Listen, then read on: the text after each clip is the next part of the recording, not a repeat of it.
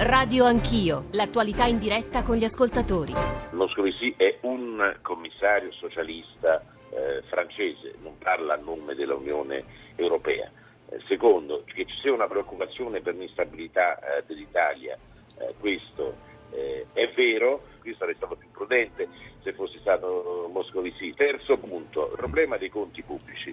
Io credo che serva più flessibilità. Io non credo che lo sfondamento del deficit non sia un dogma di fede. L'Europa va assolutamente cambiata perché se no rischia di morire. L'euro è una conquista comune, l'Europa è una conquista comune, quindi mm. l'Europa non si fa i fatti nostri quando dice la sua, ma si fa i fatti propri. Dunque il, eh, il limite del 3% è ovviamente stupido come qualunque limite. Come tutti quanti i limiti possono anche essere derogati, però deroga uh, continuamente e il, il limite non vale più. Detto questo, uno deve porsi la domanda se oggi l'Italia ha bisogno di, diciamo, di attivare una politica fiscale in disavanzo, un disavanzo del esatto. 3, del 4, del 5%. La mia risposta è molto probabilmente no.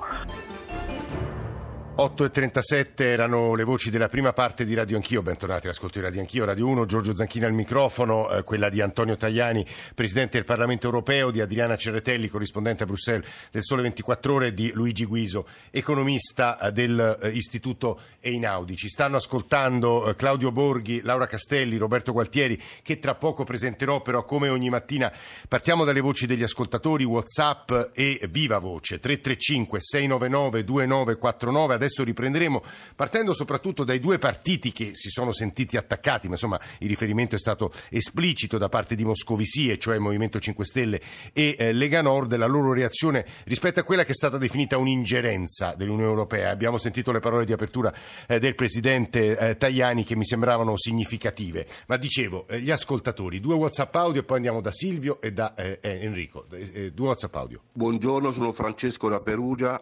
Volevo solamente dire che mi sembra completamente assurdo continuare a sacrificare il benessere degli italiani sull'altare di Maastricht e Francoforte. Basta con queste politiche europee restrittive. Grazie, buongiorno.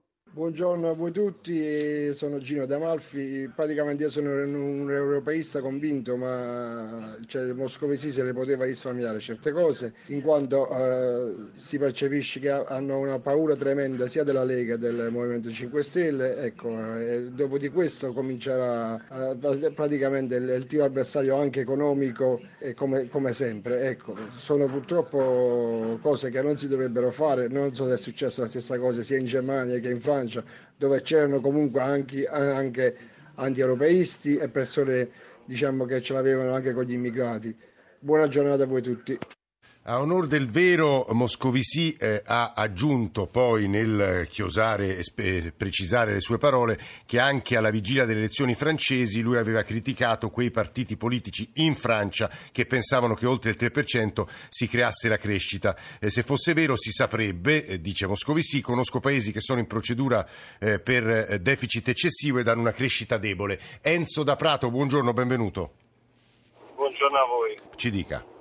Allora, io ho mandato un messaggio eh, in merito a quelle che sono le mie impressioni di, di, di, uno, di, uno, qualunque che la mattina si alza per andare sì. a lavorare. Io da quando esiste l'Europa che non ho ancora capito che tipo di valore aggiunto ci abbia portato. Che tipo di, di ritorno? Di, valore aggiunto sì. abbia portato agli stati italiani, mm. va bene? Eh, ogni giorno si sveglia il burocrate di turno francese, tedesco, chiunque sia, e ci spiega come dobbiamo fare noi i compiti in, in classe allora, vabbè, noi abbiamo delle problematiche eh, storiche e culturali che tutti mm. conosciamo e che probabilmente non si risolveranno neanche in breve tempo, ma se io in questo condominio non ci posso stare perché questo affitto non lo posso pagare, mm. bisogna o che qualcuno mi aiuti a pagarlo, altrimenti devo andare a vivere altrove. Cioè, non è mm. che ci siano tante soluzioni. Eh, è una bella metafora la sua. Eh, eh, eh, ha capito? Cioè, sì. Non è che qui si continua a farci vivere in, mm. in questo condominio di lusso, bellissimo questo appartamento, mm. ma io mi sono, gli italiani sono resi conto che in questo appartamento non si possono vivere. Mm, no, e, no. Vinceranno colo- e, e vinceranno le elezioni coloro che in questo appartamento non ci vogliono vivere più.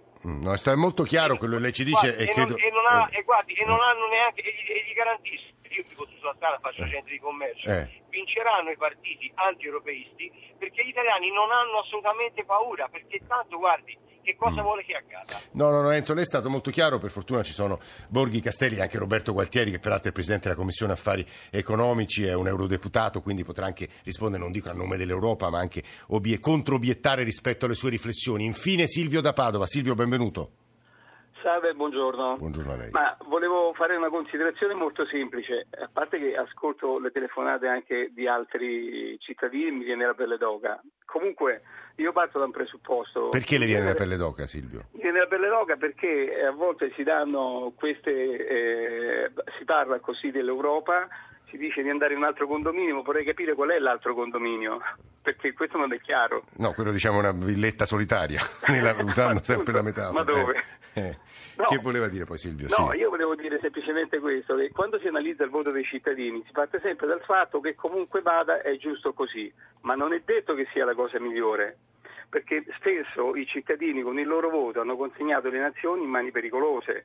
L'ultima è l'elezione di Trump, che oggi tutti condannano, però Trump è stato eletto dai cittadini. Cioè lei sta contestando l'espressione il popolo ha sempre ragione. Esattamente, Mm. il popolo è giusto che voti, è giusto che si scelga chi lo guidi, ma se ne assume anche le responsabilità. Mm, Perché l'esito non è sempre così felice perché il popolo mi ha eletto. Ieri sera guardavo Focus Eh. e guardavo le manifestazioni del popolo quando fu eletto Hitler, gente che piangeva e pendeva dalle labbra di Hitler. Sappiamo bene dove ci ha condotto.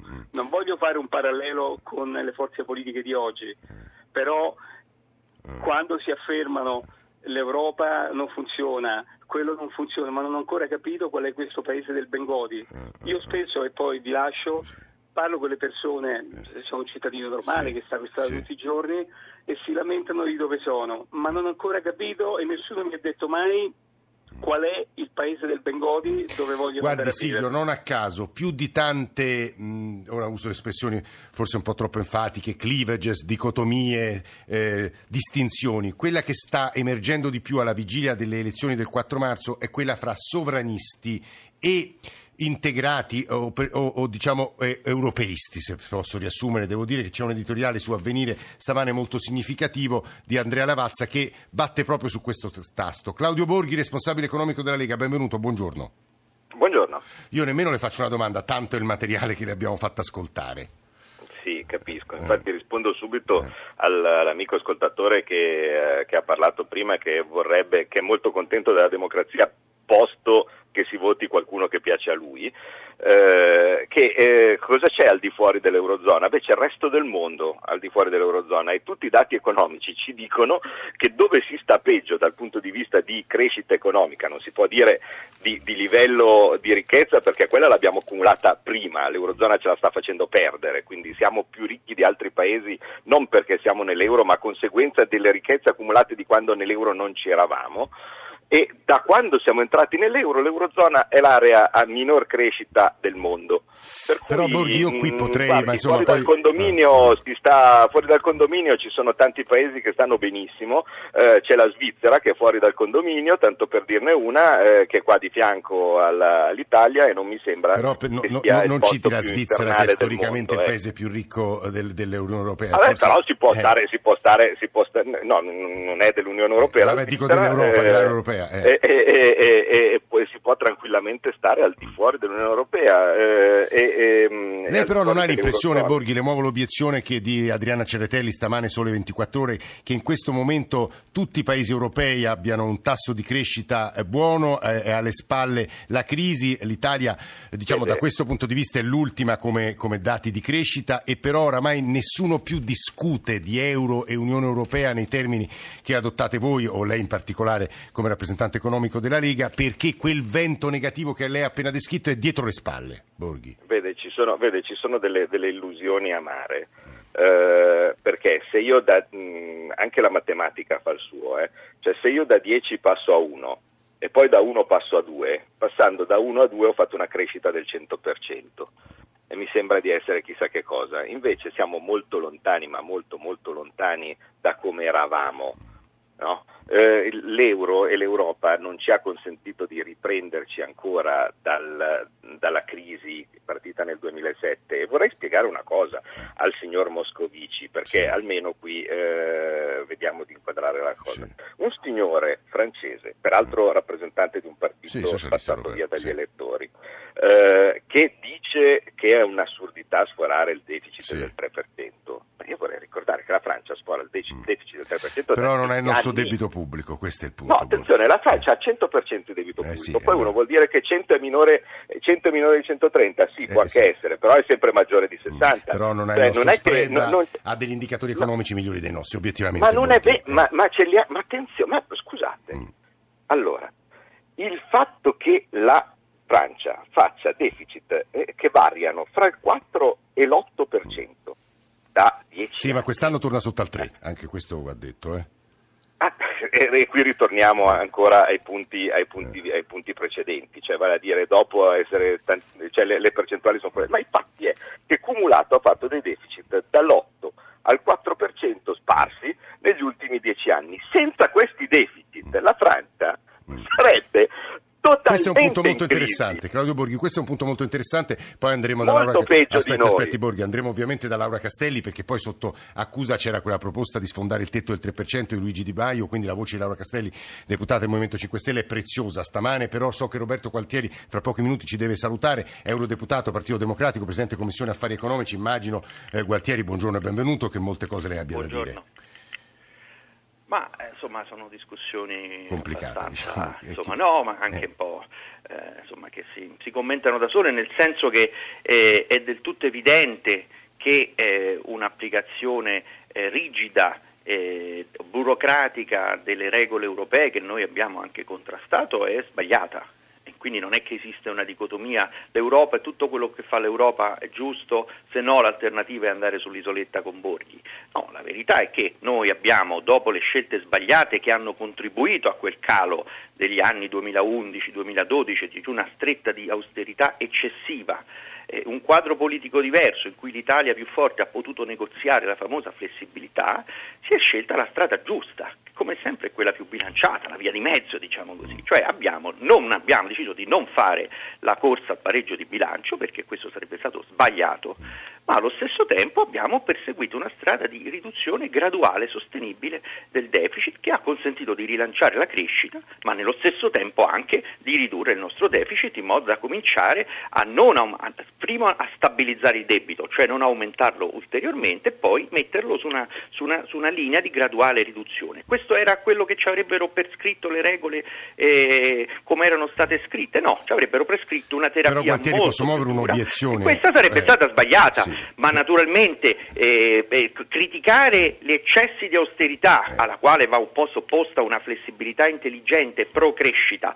con l'idea che a questo punto si può spendere qualsiasi cosa perché, tutti, tutti, perché, non, perché non, si può andare sopra il 3, si può fare il 4 ma perché no il 5 è una cosa abbastanza infantile perché è del tutto evidente che ciò produce una, una crescita del debito pubblico tale che carica poi anche quegli interessi da pagare, tra l'altro siamo in una fase di detto Moscovici ieri, no? quindi, questo, eh. questo, quindi è una eh. cosa insomma, per, che però Gualtieri ho un'obiezione nessuna persona seria potrebbe dirlo, però, non è fuori dal eh, dibattito in tutti gli altri paesi. Negli altri paesi il dibattito è tra noi che vogliamo più crescita e regole più legate alla crescita eh, e un partito Però Gualtieri ho un'obiezione che emerge in seno al suo partito. Aspetti, aspetti, me la faccio solo dire. Eh, il governo ha posto come obiettivo, se non sbaglio, 1,6, ma Renzi ha più volte proposto invece di arrivare al 2,9, cioè sotto al tetto del 3, di modo da avere una ventina di miliardi l'anno. Questo è in sostanza, lei prima ha definito infantile questa idea di sforare il tetto, però anche l'idea di eh, modificare eh, l'impostazione governativa, eh, non, voglio dire, non voglio metterle in bocca l'aggettivo infantile, ma insomma c'è il rischio che, che cozzi appunto con quell'approccio graduale che diceva lei. No, non è così. Io adesso le, le, le, do una notizia, perché una cosa che non è stata colta, che nella fantomatica e famigerata incorporazione del fiscal compact nell'ordinamento sì. italiano, in realtà è una proposta di direttiva che propone un diverso eh, sistema, che chissà se passerà perché ah, ah, richiederebbe mo, altre modifiche, ora non voglio fare le cose complicate, che tuttavia è proprio imperniata, a differenza che sul parametro del pareggio di bilancio, sul parametro di Maastricht, sul 3, quindi sì. si dice sulla base del 3, sotto il 3 bisogna trovare un numero numero, darsi una prospettiva più di lungo termine di riduzione del debito e poi rispettarla nel corso della legislatura. E quindi noi possiamo fare uno scambio, dare un po' più, cioè spingerti meno ad andare verso il pareggio anno per anno, un po' sì. come sono le regole attuali, e ogni anno bisogna fare un po' il braccio di ferro, allora la flessibilità, eccetera. Invece vi diamo un po' più di tempo. Voi da, da, dateci, datevi un obiettivo eh, realistico e quindi è un po' in sintonia con quello che diceva Renzi 2,9. Poi che l'Italia sia il 2,9 il numero giusto, esatto, questa è una valutazione che va fatta, insomma è una, è una discussione legittima se meglio fare il 2,9 eh, o il 2,1 o l'1,6, eh, si valuterà qual è il policy mix più adatto e qual è anche il contesto e quali spese si, eventualmente di investimenti collegate a progetti europei vanno scomputate dal calcolo del deficit, perché poi bisogna anche distinguere tra il deficit strutturale, che è quello che dovrebbe tendere al pareggio di bilancio, e il deficit nominale, che è il deficit strutturale più cosiddetti one-off. Sì. Cioè, eh, e quindi in quel caso se ci sono degli one-off che servono a, a, a, a grandi progetti di investimento italiani ed europei, eh, nelle stesse regole europee dicono che ciò può giustificare no. andare sopra e quindi al, per esempio al 2,9. Quindi sì. ora senza entrare su qual è, la, qual è, il numero, eh. Eh, il PD, PD prenderà una posizione chiara nel corso della campagna elettorale e questo è un discorso assolutamente sensato. Eh. Quello che non è sensato è dire ah ma il 3% non ha senso eh. eh, e quindi noi andiamo sopra senza nessun problema perché andare invece sopra il 3% quando adesso tutti gli altri paesi stanno uscendo. Eh, il Portogallo adesso sarebbe cosa? Ecco, che conseguenze avrebbe Gualtieri così ci, vado dalla Castello. farebbe alzare i tassi e quindi eh. il costo del nostro debito pubblico eh, eliminando tutto il cosiddetto beneficio di avere queste risorse in più che, che, e quindi l'effetto sarebbe a somma non zero, a somma molto, molto chiara la posizione di Roberto Qualtieri. Eh, Laura Castelli è un po' eh, insomma, il sottotesto, ma insomma, è stato esplicitamente espresso da Moscovici stesso, eh, che ieri ha fatto tanto discutere e per il quale voi del Movimento siete finiti sul banco degli accusati. Castelli, benvenuta, buongiorno. Buongiorno a voi. Beh, a me la prima cosa che preme dire è che eh, infantile è il modo attraverso il quale un partito che ha governato negli ultimi cinque anni distruggendo la società civile e portando la fascia centrale dei lavoratori ad avere un lavoro precario, perché stiamo parlando del 90% di contratti precari, oggi sale in cattedra e dice come si deve gestire il rapporto debito-PIL e il 3%. Il motivo per cui il Movimento 5 Stelle ieri si è molto eh, arrabbiato con le dichiarazioni sì. eh, è semplicemente di due nature. Uno per le ingerenze, perché siamo stanchi di ingerenze da parte di un'Europa che continua, forse ha sempre trovato... Però Castelli, la, la Cerretelli che lei conosce, legge, diceva, ma guardate che noi non è che siamo isolati, noi siamo all'interno, l'Europa fa gli interessi di tutti certo. noi europei. Eh. Sì, sì, infatti, infatti io quello, quello, che ho detto ieri eh. è vorrei che l'Italia, cioè noi faremo, se, se andassimo al governo, eh, il nostro obiettivo è quello di far eh, gestire insomma, l'Italia come tutti gli altri paesi, far avere all'Italia quello che hanno tutti gli altri paesi, mm. perché, perché il Movimento 5 Stelle quello che ha, a differenza di tutti gli altri partiti che si presentano a queste elezioni, è un programma totalmente eh, quantificato, totalmente calcolato con le coperture, non, per chi non ci crede lo invito venerdì, sabato e domenica a Pescara in questi tre giorni del villaggio Rousseau dove eh, io e i miei colleghi, oltre a raccontare il programma, faremo vedere quali... P- però Castelli, l'obiezione di Gualtieri mi sembrava specifica, cioè sfondiamo il tetto, guarda, aumenta il debito, salgono gli interessi e, il, e il Paese non ce la fa. No, il, il, punto è questo, che non c'è... Oh, siccome il debito, pub, il, il debito, pubblico è aumentato di 80 miliardi nell'ultimo anno e non lo dice Laura Castelli, ma la Banca d'Italia, quello che il Movimento 5 Stelle dice, forse non vi siete resi conto in Europa che le cure che questi governi hanno utilizzato in questi anni per di- diminuire il debito pubblico, fatto salvo che per noi non è il male del mondo, mm. Forse allora ascoltate il Movimento 5 Stelle, perché le privatizzazioni non hanno funzionato, perché l'indice di correlazione tra la riduzione del debito pubblico e ehm, le privatizzazioni è dello 0,01%, se c'è qualche professore che ci ascolta lo può calcolare e vedrà che non sto dicendo una baggianata.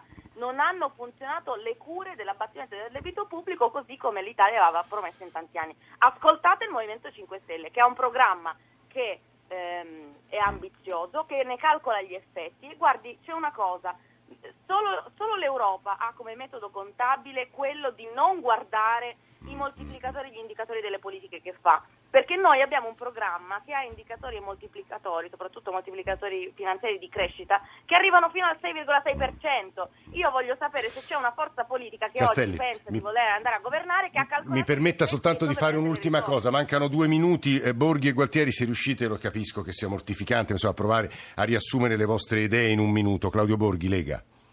Ma, eh, io ho sentito purtroppo tan- un cumulo così enorme di sciocchezze da parte di Gualtieri, che non per niente non è neanche laureato in economia. È uno storico, Eh, vabbè, uno- è uno eh. storico e purtroppo, eh, purtroppo di economia dimostra di non saper niente, ma per un motivo semplicissimo. Ma scusate, il deficit porta più debito e porta più interessi. Il deficit innanzitutto non porta più debito perché altrimenti gli altri paesi, non so, tipo la Francia, dove eh, il deficit sta aumentando e eh, in, modo, debito, modo superiore, in, modo, in modo superiore al nostro, il debito quest'anno scende, evidentemente dipende se il deficit porta più crescita o non lo porta. Il debito se aumenta porta più interessi, ma scusi, ma scusate, ma perché quando c'era la crisi dello spread e gli interessi erano altissimi, il debito PIL dell'Italia era 120 e adesso e, e quindi i, i tassi di interesse erano Guardi, altissimi guardi, e adesso è 131 Borghi, Borghi, mi- e, i tassi di interesse sono a zero. Questa è una conversazione troppo c'entra- importante per essere limitata Ma- a questo, ci torneremo in campagna No, elettorale, no, glielo capito, prometto Borghi. però sono numeri, no, sì, sì, sì, mi lasci numeri, soltanto qualche secondo però per di, di diritto di replica a Roberto Gualtieri. Gualtieri se vuole, no, se no, intanto alla famosa economista Borghi ricordo che io ho un PhD sulla politica commerciale e valutaria all'integrazione europea, quindi l'idea di presentare un letterato eh, oltre a Presidente della Commissione Economica del Parlamento. Lo, lo trovo divertente, ma insomma potete usare argomenti eh, diversi forse, ma comunque, eh, ma comunque il punto è ancora non è confondere, io sono tra quelli che si batte in Europa per fare un po' di deficit spending, perché lo considero giusto, sono keynesiano Sì. per capirci, quindi eh, eh, bisogna distinguere, anche prima la Castelli ha fatto un'unica confusione tra fasi 15 diverse in cui eh. c'era la politica dell'austerità, la politica della Eh. crescita, sono cose diverse. Io sono tra quelli che dicono no all'austerità eccessiva perché fa crescere il debito, eccetera. Occorre un po' di spesa. Ma Mm. Se questa spesa diventa la spesa sfrenata Mm, Va bene. e, e non Il punto tiene conto chiaro, il contesto, diventa Torneremo a parlare di questi e temi, è troppo importante. GR1.